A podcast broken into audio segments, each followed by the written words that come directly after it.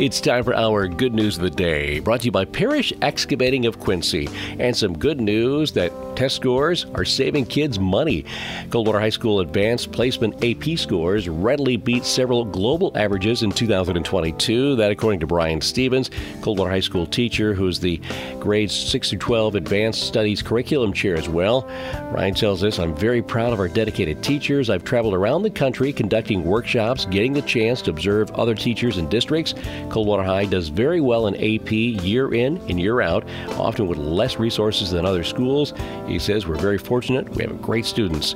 The Coldwater High School provides AP classes in 11 disciplines, college level classes. After taking the classes, the students have the opportunity to take a culminating test in May given throughout the world. Scores run from 1 to 5 with a score of 3 and above, generally earning college credit at 1,700 colleges throughout the U.S. In seven of the 11 disciplines, Coldwater students beat the global passing average. In the disciplines of calculus, English literature, psychology, and U.S. government, the scores were 15% or better than the global averages in their discipline.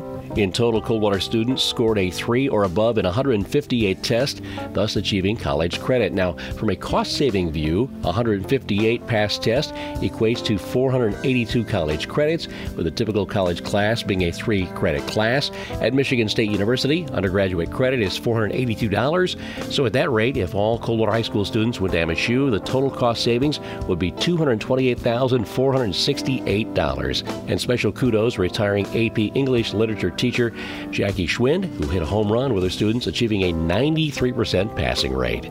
That's some very good news and some big savings as well for Coldwater students. And that's our good news of the day, brought to you by the guys and gals at Parish Excavating of Quincy. Thankful to have the opportunity to bring you the good news on AM 1590 and FM 95.5 WTVB.